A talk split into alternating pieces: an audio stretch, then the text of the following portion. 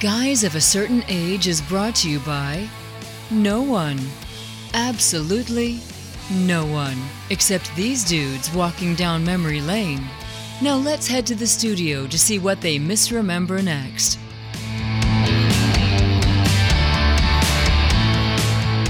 Another time, another place, another guys of a certain age. Robbie Copeland sitting in studio alongside.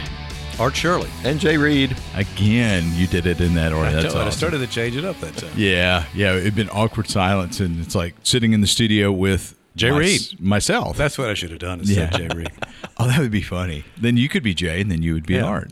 Yeah, There was no eye contact, so I didn't know how to respond.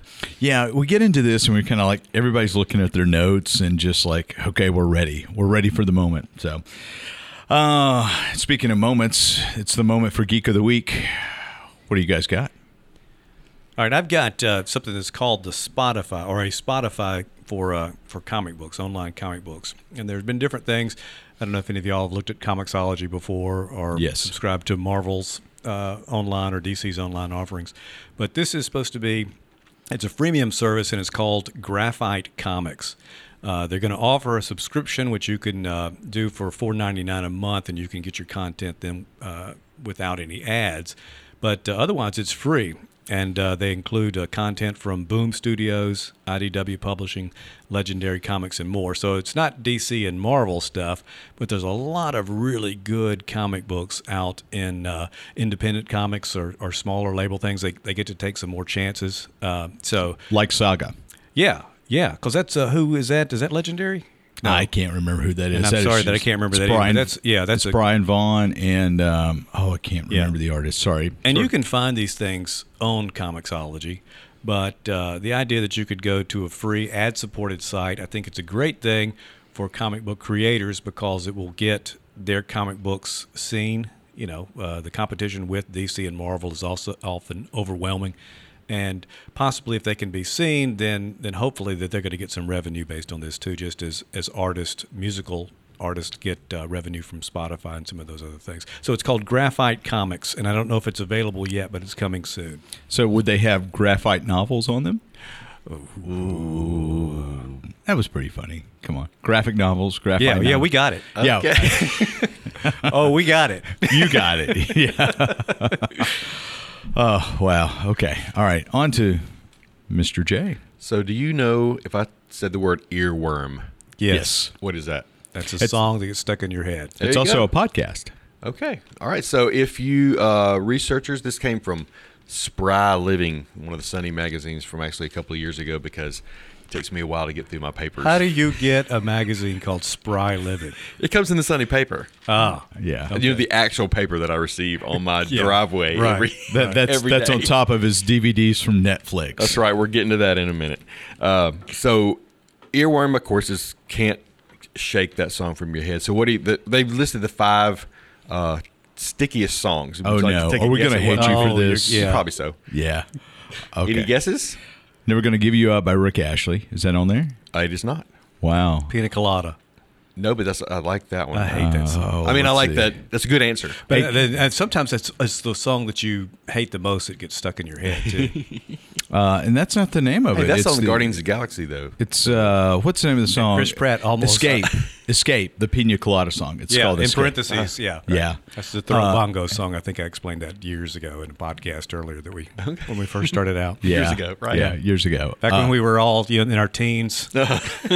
and I was twelve. That's right. Yeah. Uh, achy breaky heart. God, that's another good answer. It's not on their list. What is on your okay, list? Okay, let me give you what's on my list. Uh, number one, it, and I, yeah, it's the top five. "We Will Rock You" by, By Queen. Queen. That's yeah. a good song. Second is "Happy" by Pharrell Williams. Yeah. Okay. Um, You know, that's there's another one too. Okay, "We Are the Champions" is number three, also by Queen. Yeah. Which. Which is actually part of "We Will Rock You." I yeah, think. that's. Well, it's yeah, a combo for sure. Yeah. yeah, Um, that's cheating. The, your list is invalid now. number four. I'm gonna be 500 miles. No, by the Proclaimers. That one I remember. If I'm gonna have her, I'm gonna have her next to you. okay, And when I wake up, I know I want to be. I want to be the man who wakes up next to you. If we only had video. And then nobody would subscribe. Did they ever have another hit? no, I don't think so. But they started out as a uh, as a Five hundred miles away. yeah, as a Christian rock band. Did they really? Yeah, yeah. All right, so the last one is YMCA by the Village People. Now, mine, if I had picked one, I would have picked um, The Lion Sleeps Tonight, Yeah. which is now from The Lion King. oh, couldn't get it.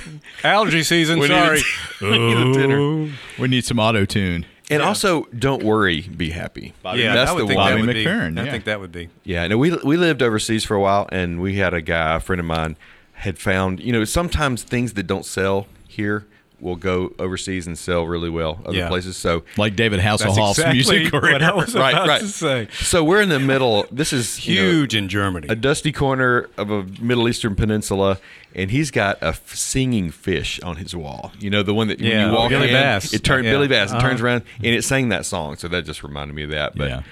I, I can testify. I've been watching, um, trying to go through all the Oscar-nominated, you know, best movies on my Netflix DVDs, and the most recent one that we watched was Bohemian Rhapsody. Yeah. And for sure, I sang Queen songs in my head when I woke up in the middle of the night.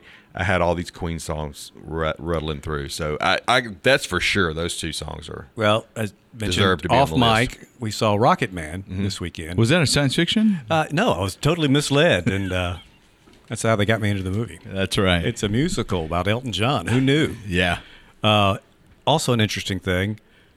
John Reid is was the manager of both uh, Freddie Mercury or Queen and Elton John, Huh. played by two different Game of Thrones actors. Really? Yeah, very bizarre. Who who played him in uh, Rocky Uh, Man? Littlefinger played him in Yeah, Peter uh, Bohemian, Baelish. Yeah. and then well, that's um, not his real name. who was uh, the guy that died? The, the oldest. Well, that's most Stark of Game of. Thrones. Yeah, uh, that's right. That's Richard Maiden? guy that. Richard? Maiden? I was going to say in the Red Wedding. Richard Madden? Yeah. Yeah. Yeah. Who's also in Bodyguard on Netflix, which is great, by yeah, the way. Yeah, he was good. He they played very different aspects of the character. But anyway, Just they like- ended so- with so I'm he still regenerate- standing. he and it's like regenerated. the least favorite of my Elton John songs, or my least favorite Elton John song, and it's that's the still one that's standing in your stuck. head? Yeah, that's right. So- and now it's going to be stuck in my head all day today. So Candle in the Wind, did they no, do? they didn't even play that. really? They they referenced it. He plays it uh, instrumentally. Uh, also, uh, this is not a spoiler, but they they put the the movies are the songs do not appear in chronological order. So he you know it's it's a musical, which I didn't realize. So a song may be earlier in uh, in the timeline than it actually appeared because it fits what's happening in the in the movie. Bohemian Rhapsody had some out of order things, Yeah. also according to people who know more than me. But I, also, I just read that they considered putting I saw that too. um, Malek in the one that played Freddie We talked about that, yeah. in the movie Rocket Man. Right, that would have been pretty cool. Decided not to. And the guy said, "I didn't want to create a cinematic universe." Universe, right? I saw that. wow. Wow. So you could have, you know, the Beatles show up, that sort of thing. So, Yeah. wow. Wow. So you're welcome for the earworms, listeners. Yeah. Great. and and for the musical performances. wow. Wow. I hope we're not going to Bonus get, uh, episode. in trouble with any rights violation. So, uh, all right, I've got a downer here for for my geek of the week. Sorry, guys. So you you remember the Lorax by Dr. Seuss? Yes. Right. You know, famous uh, one of his most famous books, and it was about a tree that died. Well, the tree that inspired the Lorax is dead. Oh no! So this is a uh, Was it on Toomer's Corners in Auburn? no, it wasn't. Oh, wow. Too soon. Yeah. Go State. So uh, I'm going to read from uh, from Gizmodo. Um, Theodore Geisel once wrote his popular children's book atop Mount Soledad in San Diego, California. From there, he could see a single Montgomery, Monterey cypress, not Montgomery cypress, Monterey cypress Montgomery tree Burns. that's set uh, within 11, el- I can't even talk, Ellen Browning Scripps Park in La Jolla, California. That's the tree that was thought to inspire the Lorax. And uh, it fell last week. And so it's been removed. So the irony of the Lorax inspirational tree being taken down is kind of pretty deep. So, Okay. yeah. Yeah. Don't worry, so- we'll happy. be back in a few minutes after uh, after we collect ourselves. uh, we collect ourselves. But you know, in the book, there's only a single seed for the Lorax. Yes. and there are a lot of seeds for these trees, so they're not about to leave. But yeah, I thought that was kind of uh, To leave? yeah. Wow. Leaf. Wow. You're barking up the wrong tree there, Jake. Went out on a limb with that joke. Wow. All right, let's branch out into our uh, main Jay's- topic. I think Jay's about to lose it. So wow, if we only had a video feed, yeah. So let's go from from earworms to depressing things back to happy songs, and we were talking uh, in some form of communication because we communicate a lot of ways. The three of us, um, we really haven't done a music specific podcast, and so we talked about. Um, why don't we come up with three albums that were influential to us? Now, back when I did radio, you know, back when Tesla invented it, or was it Marconi? Marconi. Marco- Marconi. Marconi played the Mamba. Yeah, that's right. Thank you. We built this podcast on rock and roll. Um, so, uh, radio station that a bunch of my friends worked at, Mix 106 here in town, um, their program director, a shout out to Jim Scott, who was a fabulous PD for a rock, classic rock station. They did this thing on Saturday nights called the Digital Shipwreck what would be the six CDs that you would take with Oh. you if you were shipwrecked, a la Gilligan in the cast? I like the premise of that. on an island. So, what are your six albums that you would have on that CD changer? Obviously, this is before Napster or the iPod. So, let's pare that down a little bit. Let's talk about three important albums to uh, to each of us. Now, they don't have to be all our all time favorites. They there's no qualifications there. But if you've got three albums that were im- impactful or that you continue to listen to to this day, what would it be for you guys, and why? And why? Yeah. So So I didn't know we had to have a why. yeah, MCA. yeah. Oh. Yeah. Earworm stuck now. There you go. All right. So what did we decide we want to do? Each of us do our three. Yeah, yeah. Okay. So Well, I'll go first. And as I mentioned off mic, I'm not doing the Beatles. Ordinarily, they would be, uh, if not all three of mine, they would certainly have a couple of entries in here. But I did notice looking at these that all of mine come from basically the same period, which is around 77, 78. Uh, I think uh, one of them was released in 76, but uh, the, the hits started coming in 78. The first one I've got, and these are in no particular order, is Rumors, which one is uh, by Fleetwood Mac and came out um, uh, mainly recorded in 76 and was released in 77. And uh, just to give you a couple of listings from the track listing here: Secondhand News, Dreams, uh, Never Gonna Back, Never Going Back Again, uh, Don't Stop, which we've always heard, which you all heard. The Chain begins the second side. We this is back when albums had sides, and so they were sometimes programmed that way. Uh, the Chain's my wife's favorite song but uh, just a great album. Uh, it was talking about depressing subjects. It was recorded largely as uh, the couples in the in the group, John McVie and uh, Christy McVie and uh, Lindsey Buckingham and Stevie Nicks were were going through very painful breakups. But as often happens, some of the best music comes out of uh, depressing situations. But just a great album, solid top to bottom. It's one of those that you know, we will put on over and over again and listen to the whole thing. You don't really skip a track. We like everything about it. Uh, the second album I have is Well, from, hold- hold oh, on, sorry. hold on, Do you need, me- so- do you need the why? Do I need what? What was he? What were we saying? I was going to say, hold on, uh, but go your own way. Have you ever listened to uh, any of the stems from that song? Stems being individual uh, music pieces of a of a song, so like a vocal track Oh, or yeah, a guitar yeah. track. Uh, to me, Go Your Own Way cements Lindsey Buckingham as one of the greatest guitarists of that time.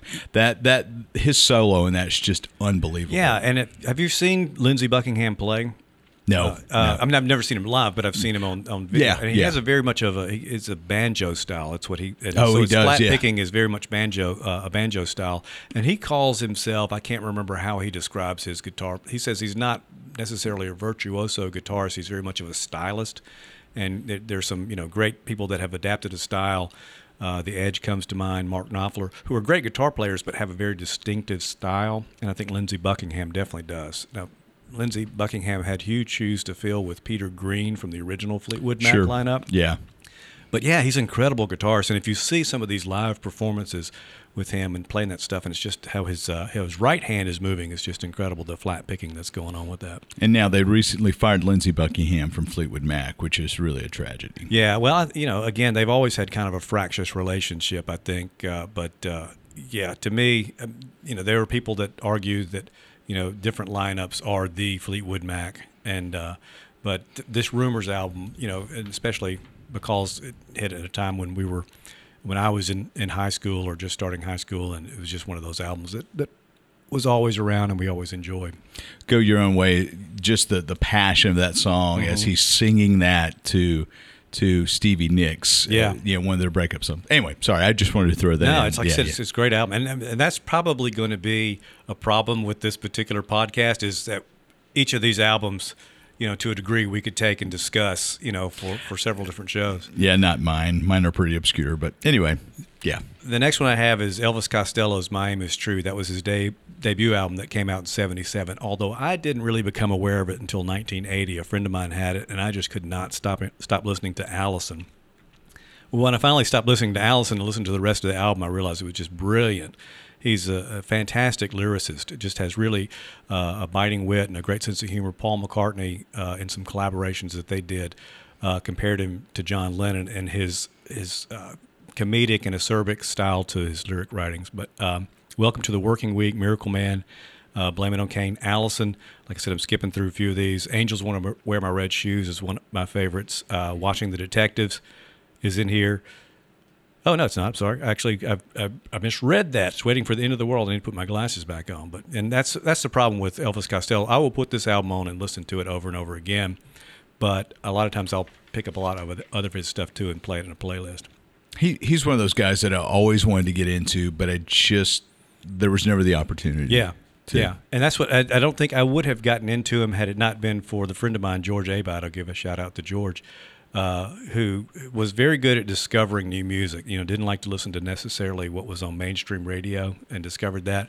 And uh, you know, since then he's become a favorite. George and I have seen him together. I've seen him. Uh, I saw him in New Orleans. Elvis Costello, not George, but. Uh, uh, saw Elvis Costello with the boys at Becky a couple of years ago down at the Saenger, and it was just great, still incredible. That's one of those albums that really kind of launched and cemented new wave. Yeah, it, it very much did. And of course, he had a famous SNL uh, appearance too that kind of helped with the new wave stuff when he changed the song that he was going to be doing live on TV, and, and Lorne Michaels freaked out because that show is so ti is timed so exactly. Yeah. And uh, so he was he's one of those band guests. The third album I have is just one of my favorite of all times. It's the Hotel California album by the Eagles. Again, uh, came out in '76. Uh, most of the hits started coming out in '77. The title track Hotel California is brilliant to me, but the whole album is one of those New Kid in Town, Life in the Fast Lane, uh, Wasted Time and Wasted Time reprise or reprise, however you want to say that. Uh, Pretty Maids All on Road. Just, like I said, just song after song that's great. This is an album, and I, I'm sure this is true of some of the others too, but this is an album that I think I had on every format that was possible except for cassette because I had it on 8 track, I had it on vinyl, had it on CD, and then, you know, we bought it as a digital download on iTunes. So it's an album that we always want to have access to. But Becky and I were talking about this and discussing these albums, and with the eight track, we can remember where the songs broke. You know, so you'd hear Yeah. this and you'd wait, and the song would kind of fade out, and then it chick, chick, and then it would come back up again, and you'd hear that. So, uh, again, just a just a great album. You know, uh, incredibly talented musicians. All three of these folks. Uh, a lot of things going on behind the scenes that led to, I think, uh, to uh, some of the creative energy that was expended on these albums. But these are just these are three of the favorites that came to me as we were kind of getting ready for this. You know, I remember seeing that video on VH1 all the time. The music video for Hotel California. Yeah, the live performance. The live Yeah. performance, which was great, and then had that uh, that double headed twelve and six Yeah. string guitar that Don Felder Don played. Felder played. Yeah. Don Felder's persona non grata for the Eagles now, apparently. But uh, uh, somebody, uh, Jeff Clark, who's a friend of mine, lives down on the coast, uh, recorded. It's a friend of Don Felder's and recorded some stuff of him playing. Really? And he still plays. He had that double neck. Uh, what is it? A Gibson SG, I think, a white Gibson SG uh, double neck thing he was playing. It's just brilliant. I love the way they close the song out on the live version. Yeah. Because the the studio album version has a fade out, so they've added this cold uh, ending to the, the live version. And, and Joe Walsh and Don Felder trading off licks is just incredible. It really is. Yeah, great album.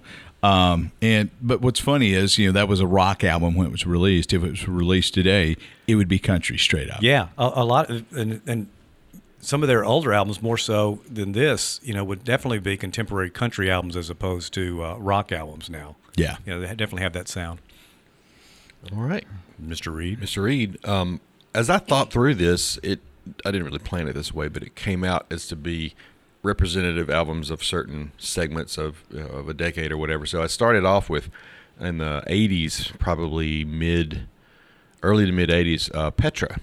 Not of this world Ah, was the one I chose, but as I looked through all the songs, I couldn't really pinpoint one album. But um, in that time, contemporary Christian music, now you call it Christian rock or whatever you want to, you know, it comes by different names. But, you know, I subscribed to Contemporary Christian Music magazine and, and um, I got to play with a group called the Fishermen from out of Mississippi State, Played drums with them and um, was introduced to a lot of this stuff. So I, I, I had a lot of different groups that I like to listen to. Went to the Ichthus Festival in Kentucky one time and saw Larry Norman. Yeah. Uh, and I saw uh, the last concert of Sweet Comfort Band and some others. I don't like you anymore. Yeah, You're we, we've discussed that already. But Petra was kind of the central because they came out to the Hump a couple times, and I think I maybe saw them in Tupelo. So I've seen them more than anybody else. And in that music, I mean, I've got several vinyl albums of theirs, and so in that day when CCM was kind of coming of age, and it was almost controversial, especially among the so. older generations. Like, I mean, um, we keep talking about my mother, but you know, they, she didn't, you know, she was more, you know, she didn't like the necessarily like the drums, you know, on the podium at church and stuff, and we weren't there yet at that time. But, but I really liked Petra. That was sort of my core group of among many. So, so the question for me, for me to you, did you still consider Petra Petra after Greg Volz left and John and John Schlitt came in? I did listen to it, but it, it I would s- I would fall back to this for sure. So to to And Pet- what album was it again? What album? Not of this world was Yeah. the representative album of that. which that. was the album right before they went really um, kind of new wave 80ish beat the system when Yeah. John Lawry came in as a keyboard player. And But, uh, but my favorite song probably is "Coloring Song," which I think was an earlier yeah, album. from Never Say Die. yeah, exactly. right. So that was that was my Not- '80s. Not to co-op your list. Yeah, well, I know. I knew you'd have something to Oh, say about those. Yeah. but- well, the the first Christian music video show I produced uh, back in the '80s was we called it Second Wind. From Okay. Second Wind for more power to you. Yeah, so all right. anyway, all right, I'm gonna shut up now. So then I moved to North Carolina and lived in Asheville. And Asheville, if you've ever been there, especially if you've lived there, it's got a, uh, it's in the mountains, so it's got kind of a bluegrass culture. And I, I learned to love bluegrass up there when I was up there. But there's a lot of folk music around too. Asheville's very kind of laid back, almost a hippie town. That's probably not the right word, but but there was a lot of folk music. And some friends of mine uh, from there introduced me to the music of David Wilcox. And I, I still love him. He's a great storyteller through his music. Um, but at a David Wilcox concert, a group called Eddie from Ohio opened up for him, and I just fell in love with them. They did a song, probably the one song that resonated with me at that concert was they did sort of their own rendition of the Schoolhouse Rock songs. Kind of Oh, did wow. a, a a combo of, of all the Schoolhouse Rock, and I was like, oh, this is me. Um, so the the the album that I started with, my gateway album from Eddie from Ohio, was "A Juggler on His Blades." Uh, and if you go look, look- go listen to this, look for a song called "Very Fine Funeral." Again, storytelling at its best. Really good musicians: Robbie Schaefer on guitar, Michael Clem on bass, uh, Julie Murphy Wells on um, vocals, and uh, then Eddie. Oh gosh, I can't remember. I can't believe I can't remember his last name, but Eddie is the drummer, and he's not from Ohio, so that's a whole other thing. There's nobody in the group's from Ohio, but um, I feel lied to. well, it's it's an interesting story which I didn't look up, but uh, The brutal truth. but anyway, I have I, I thought I owned everything that they had ever produced, including their solo albums. They don't play a lot together right now, but I looked yesterday and realized I'm I'm a I'm a few album, few solo albums short of a complete collection. So my We've- birthday's coming up. we've known that for years. We'll just know. That's your That's the expression albums. we've used. right. So then the last group, um, this kind of developed in when I was in North Carolina as well, um, but it goes farther back. My dad, growing up, he really looks, really liked to listen to Southern gospel and you know uh, the Happy Goodmans, the uh, Florida Boys, and I, I just made fun of him anytime he put it on in the car, whatever. I just like, Dad, please, you know, please don't do this. But then I got into it. Uh, a friend of mine went to see a concert the the name of the group we were going to see was Jericho. Turned out they were the, the up front band, the leading band and uh, opening band. Um, Greater Vision was the group that that we were sort of the focus of the concert. But um, as I listened to that and kind of got into it again, I went out to the Hominy Valley Singing Grounds. I mean, this is a, a park dedicated to Southern gospel singing. Um, and they'd have this big um, group thing, like a week of singing. They bring in these big groups. And so over time, I, I really got more into it. At church, I sang bass in a gospel quartet. And the album, here we're going to get to the album, um, was Gaither Vocal Band's Southern Classics. We sang several songs. Probably my first song as a as a quartet singer was satisfied well satisfied anyway uh, that was my i guess gateway album uh, to use that term again um, but when we, we lived overseas for a while and um, i know this is really putting me into the old soul category i think but Oh no, that's happened already. already. yeah. But the Gaither home, you know, Bill Gaither is big in these Gaither homecoming videos, which he brings in all these Vestal Goodman. Vestal for sure. Mark Lowry. Um, Mark Lowry was part of the Gaither vocal band for a Larnell long Harris. time. Larnell and friends of mine from Ole Miss sang with Larnell, sang backup for him, and um, just put in a plug for Reggie and Ladye Love Smith. Uh, and now Reggie sings with the with, with Gaither vocal band. He was at Ole Miss when I was there, as was Lady, and so when you live a long way from home and you're, you know, missing things from home, I, I could sit down and watch a Gaither homecoming or Gaither vocal band video and just kind of be transformed. Oh, that's great. And it was kind of funny. I'd be, you know, I could be riding along in uh, in the middle of town and have to stop to allow a pack of camels to cross the street. but inside, I got the AC going and Gaither vocal band pumping on the radios or on the on the DVD. pl- So you felt like you're on Main tape Street player. Yeah. So- well, yes. Yeah. Yes, except for the uh, air conditioning. Yeah. But uh, but anyway, so those are my those are my main three. Um, more genre, and this is kind of I guess than albums, but those albums, uh, you know, are my go-to um, during those times. Wow, I will have to say Jay has much more of an open mind musically than I do. He's a better man than I am, and I'm, I'm not being I'm not mocking at this point. No, I'm I just think saying, yeah, I, I, I started to make a joke, but I realized how sincere you're being, so I'm not gonna. I wasn't gonna step on that. yeah. Now it's time to make a joke. If Yeah, you want to Feel a free, go ahead. I can take it. No, I was gonna make a joke about Rob. Uh, Robbie, Feel free. I can take for it. For sure, go ahead. Yeah, yeah. So uh, interesting. Yeah, big Petra fan, and not so much so Gaither vocal band, but I do have a funny story about Mark Lowry. I'll tell you off mic one time. Um, so my three albums are uh, a little bit more eclectic. So I'm going to start with probably the one that you two have heard of first. Achtung Baby by U2. You see what I did there? You two have heard of first? Ah. Wow. That's Okay. edgy.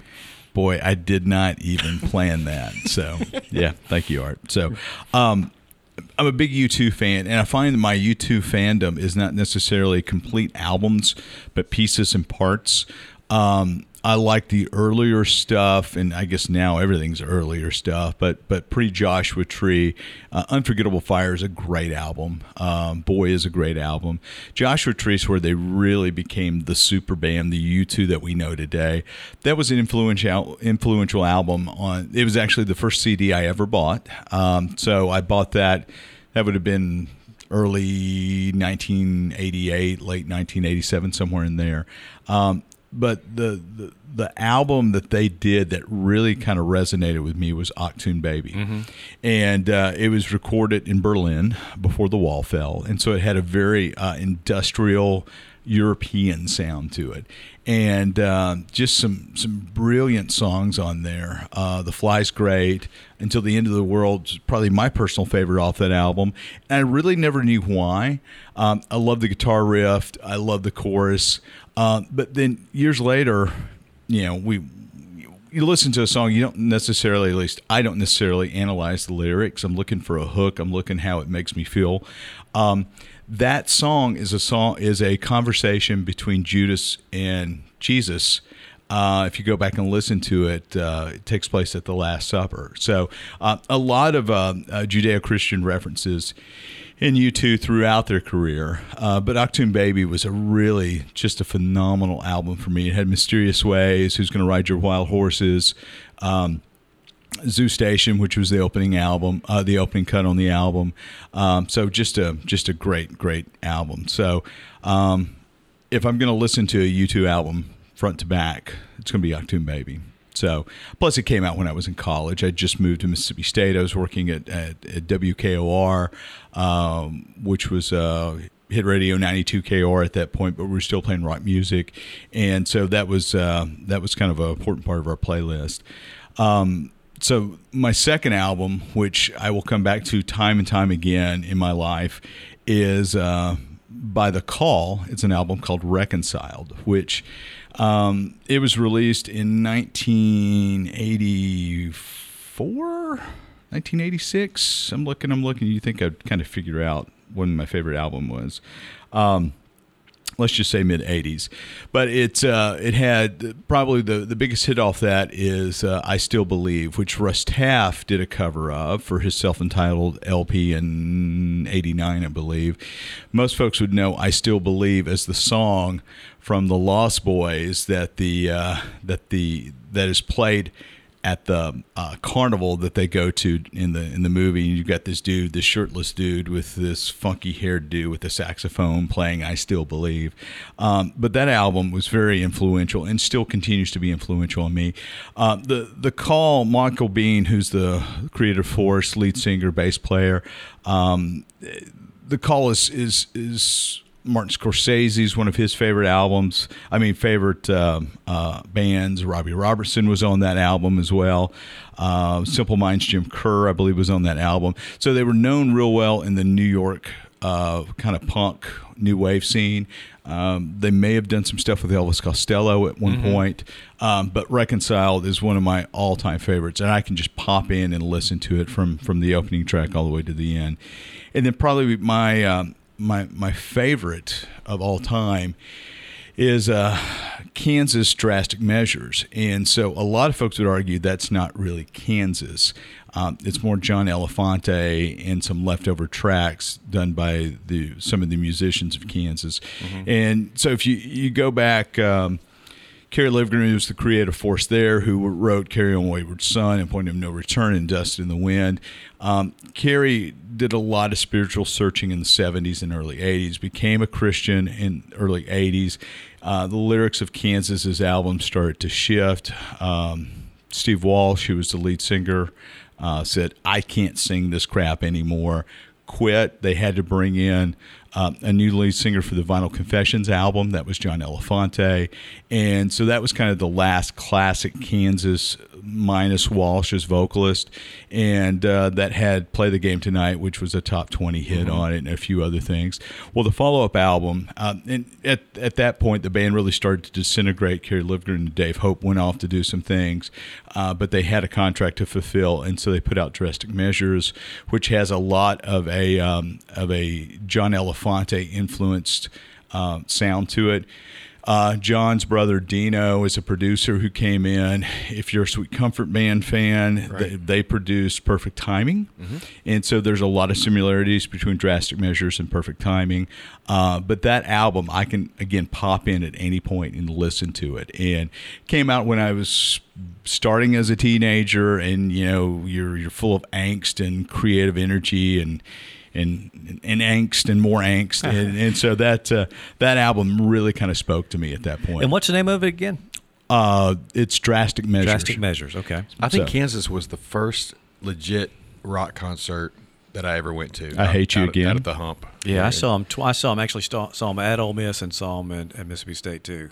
Okay, we might have been in the same. Yeah, and, and Steve Walsh was like all over the stage. You know. So- Yeah, yeah. When did you guys see him? What was the uh, the the time Gosh, This, I was in college, so this would have been uh, 81, 82. so that would yeah, probably been I was early high school, so yeah, that so I sounds probably right. went to the Yeah, same show. yeah. Wow. Did you also go to Kool and the Gang at the hump? I feel like I went to see Kool and the Gang, but I'm not sure. That's one of those that I have a you know have no memory of. Wow, you saw Kansas. Please Yeah. don't tell me you saw the call.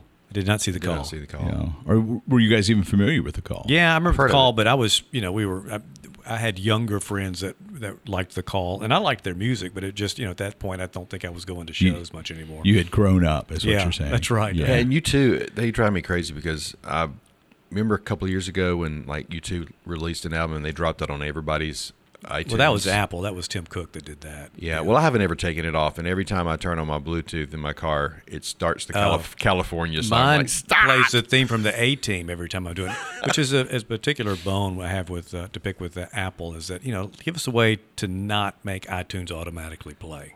Anyway, sorry. Yeah, wow. But I did see. Uh, you mentioned iTunes. Joshua Tree and of course Rattle and Hum, the concert video that followed that up. That's when we kind of and I'd heard uh, U2 before and really liked them before, but Joshua Tree is where we really started becoming fans of, of theirs. Yeah. And um, I liked Achtung Baby a lot as well. Was it Zooropa that came after that? It came after Achtung Baby. It yeah, was, that kind of was such a departure for us. It was it was kind of what we I think we bought the CD, but it was it was not something that we listened to as much as uh, Joshua Tree, Rattle and Hum. Those two we listened to constantly, and then Achtung Baby. I also liked that very much, so we listened to that as well. But I did get to see uh, the Edge in the lobby of the Peabody when they were there filming Rattle and Hum. Oh, that's cool. Yeah, so I was That's walking cool. through that. Yeah, I've seen U2 five times. yeah. I've never seen them. I would like to have Oh, it's a seen them. great show. Yeah. Yeah, and I, I like them. I don't want to say I don't like them, but I, I don't think I've I s- just still haven't found what I'm looking for. Wow. That actually is pretty good. Yeah. So I was going to do some sort of about a podcast with no name, or I couldn't really come up with anything. That was pretty good. That was pretty good. So. All right, guys. Well, that's our musical album. Uh, our musical album. Our musical album just dropped. That's right. That's we just dropped. We dropped. So uh, Well, we yeah. did sing too. Uh, did we all sing on this? Art sang a little bit. I sang a little bit. I can't Yeah. remember how many Rodney? podcasts we've done today. So. This is the fifth podcast. So, anyway, thanks for joining us, guys, and we will see you soon.